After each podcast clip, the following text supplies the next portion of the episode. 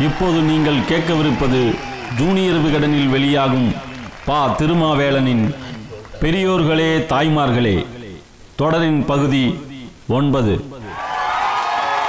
பெரியோர்களே தாய்மார்களே உங்கள் மனக்கண்ணில் தமிழ்நாடு அரசின் தலைமைச் செயலகத்தை கொண்டு வாருங்கள். தூய வெண்மை நிறத்தில் கம்பீரமாக காட்சி தருகிறதே அதுதான் கோட்டை. அது கோட்டை மட்டுமல்ல கோயில். தமிழக மக்களின் தலைவிதி கண்ணுக்கு தெரியாமல் அரூபமாக அங்கேதான் சுற்றி கொண்டு இருக்கிறது. எல்லா வாக்காளர்களும் தங்களது வாழ்க்கையில் ஒரு முறையாவது இதனை சுற்றி வந்தால் இந்த கோட்டை புனிதத்தன்மை அடையும். கல்லூரி மாணவர்கள் பள்ளி பிள்ளைகள் சுற்றுலா போல் இதனை வந்து பார்த்தாக வேண்டும் என்று சபதம் எடுத்துக் கொள்ளுங்கள். வெடிக்காத துப்பாக்கியால் ராபர்ட் கிளைவ் சுட்டுக் கொண்டதும் இங்குதான். பட்டாக்கத்தி போன்ற தாமரைக்கனியின் மோதிரம் பட்டு சேலத்து சிங்கம் வீரபாண்டி ஆறுமுகத்தின் மூக்கு உடைந்ததும் இங்குதான். கோட்டையை கைப்பற்ற சாந்தோமில் இருந்து போர்ச்சுகீசியர்கள் பீரங்கியுடன் உள்ளே நுழைந்ததும் இங்குதான். கருணாநிதியை பட்ஜெட் படிக்க விடாமல் தடுத்த ஜெயலலிதா தலைவிரி கோலமாக வெளியேறியதும் இங்குதான். சென்ட் தாமஸ் மலையிலிருந்து பிரெஞ்சுக்காரர்கள் போர் தொடுக்க வந்ததும் இங்குதான். ஜானகி எம்ஜிஆருக்கு செல்வாக்கு உண்டா இல்லையா என்பதை நிரூபிக்க விடாமல் சமூக விரோதிகள் உள்ளே நுழைந்து தாக்குதல் நடத்தி பல எம்எல்ஏக்களின் மண்டையை உடைத்ததும் இங்குதான். கோட்டை யாருக்கு என்று ஒரே நேரத்தில் பிரிட்டிஷாரும் பிரெஞ்சுக்காரர்களும் டச்சுக்காரர்களும் குறிவைத்து தாக்குதல் தொடுத்ததும் இங்குதான். எம்ஜிஆருக்கு ஆதரவாக சபாநாயகர் கே. ஏ. மதியழகனும் கருணாநிதிக்கு ஆதரவாக துணை சபாநாயகர் விருதுநகர் சீனிவாசனும் ஒரே நேரத்தில் இரண்டு சபைகள் நடத்தியதும் இங்குதான். குதிரைகள் ஓட்டமும் குண்டு சத்தமும் இல்லையே தவிர குண்டாந்தடியும் குழிப்பறிப்பும் தொடர்கிறது. பாதுகாப்பு அரண் அமைத்த கோட்டையில் இருந்து ஆட்சி நடத்தினாலே யுத்தம் செய்வது இயற்கைதானே. நாம் சும்மா இருந்தாலும் சுழியும் அகழியும் சும்மா இருக்க விடாதே. இன்றைய கோட்டைக்கு எதிரே பறந்து விரிந்திருக்கும் நீர்ப்பரப்புக்கு அன்றைய பெயர் கொரமண்டல் கடற்கரை.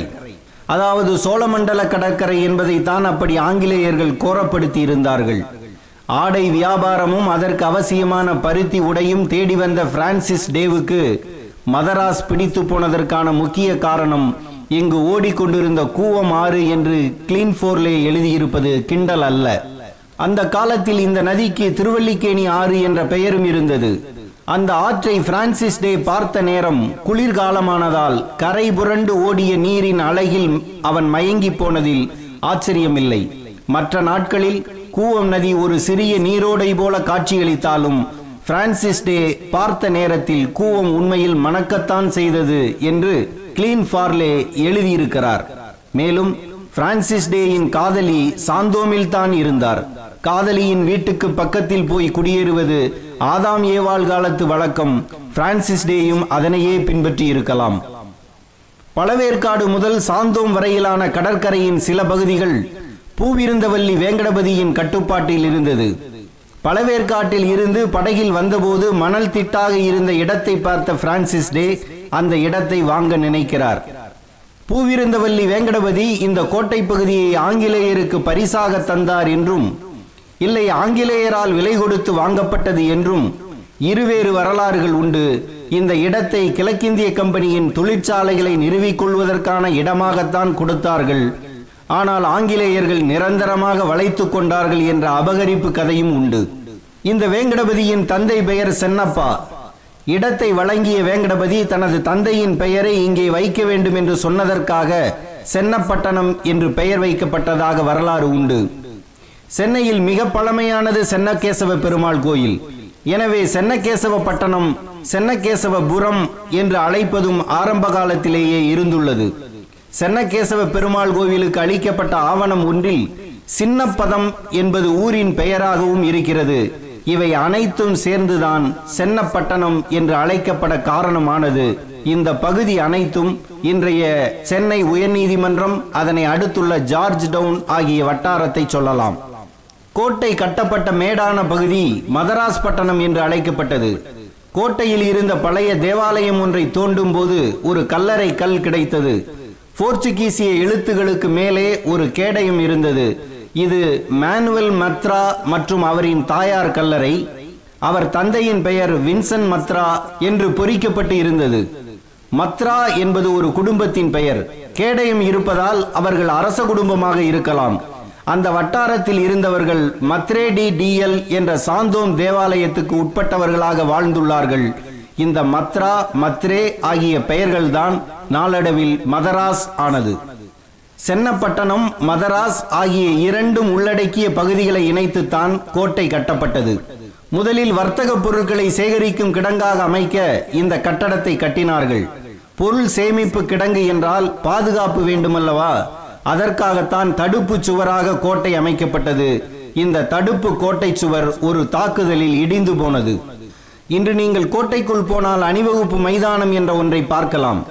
இந்திரா காந்தி கொலை செய்யப்பட்ட நினைவு தினத்திலும் ராஜீவ் காந்தி படுகொலை செய்யப்பட்ட நினைவு தினத்திலும் முதல்வரும் அமைச்சர்களும் அரசு ஊழியர்களும் உறுதிமொழி எடுத்துக் கொள்கிறார்கள் அல்லவா? அந்த இடத்தில் தான் இந்த கோட்டை சுவர் முன்பு இருந்தது. பின்னர் ஆயுத கிடங்கு புதிய வாயில்கள் சுற்றுக்கோட்டை அகழிகள் மாளிகை போன்றவை சிறுக சிறுக கட்டப்பட்டன. ஆயிரத்தி அறுநூத்தி தொண்ணூத்தி ஐந்தில் இருந்து ஆயிரத்தி எழுநூத்தி தொண்ணூத்தி ஆறு வரை நூறாண்டு காலத்தில் சிறிது சிறிதாக கட்டப்பட்டதுதான் இன்று கம்பீரமாக காட்சி தருகிறது. இந்த மொத்த கட்டடத்தையும் கட்டுவதற்கு இதுவரை எவ்வளவு செலவு செய்யப்பட்டுள்ளது என்று கணக்கு போட்டார்கள். இருநூத்தி ஐம்பது ஆண்டுகளுக்கு முன்பு எழுபத்தி ரெண்டு லட்சம் ரூபாய். இப்போது இந்த தொகையில் கோட்டைக்கு எதிரே உள்ள அன்னை சத்யா நகரில் அரை கிரவுண்டு கூட வாங்க முடியாது. ஆனால் இருநூத்தி ஐம்பது ஆண்டுகளுக்கு முன் எழுபத்தி ரெண்டு லட்சம் ரூபாய் என்றால் இன்றைய கணக்கில் எத்தனை கோடிகள் என்று கணக்கு போட்டுக் கொள்ளுங்கள். இந்த கோட்டையை மட்டுமே வைத்திருந்த கம்பெனிக்கு தொடர் வெற்றிகளை வாங்கி கொடுத்து அசைக்க முடியாத சாம்ராஜ்யத்தை கட்டமைத்த ஒற்றை மனிதன் ராபர்ட் கிளைவ். ராபர்ட் கிளைவுக்கு ஒரு நாள் மனக்குழப்பம் ஏற்பட்டது. உடனே கை துப்பாக்கியை எடுத்து தனது நெற்றி போட்டில் வைத்து ட்ரிக்கரை அழுத்தினார். துப்பாக்கி இயங்கவில்லை. மீண்டும் அழுத்தினார். வெடிக்கவில்லை. அந்த நேரத்தில் அவரது அறை கதவு தட்டப்பட்டது. திறந்தார். அவரது நண்பரான எட்மன் மஸ்க்லின் நின்று கொண்டிருந்தார். ராபர்ட் கிளைவ் ஏதோ மனக்குழப்பத்தில் இருப்பதை எட்மன் மஸ்க்லின் உணர்ந்தார். என்ன ராபர்ட்? என்று கேட்ட எட்மனிடம் துப்பாக்கியை காட்டினார் கிளைவ்.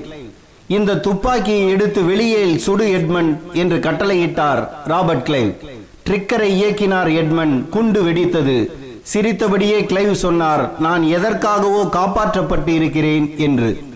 வெடிக்கும் குண்டுகளால் கோட்டையை காப்பாற்றிய ராபர்ட் கிளைவை காப்பாற்றியது வெடிக்காத துப்பாக்கி. இந்த தற்கொலை முயற்சியில் தப்பிய பிறகு இந்த இடத்தில் வாழ்ந்து பிரிட்டிஷ் சாம்ராஜ்யத்தை கிளைவ் ஆண்டார். அந்த இடத்தில் தான் இன்று தமிழ்நாடு அரசின் தலைமைச் செயலகம் இருக்கிறது. இந்த கோட்டையை கைப்பற்றத்தான் பலரும் துடிக்கிறார்கள். அவர்கள் கையில் இருப்பது வெற்று துப்பாக்கியா வேட்டை துப்பாக்கியா?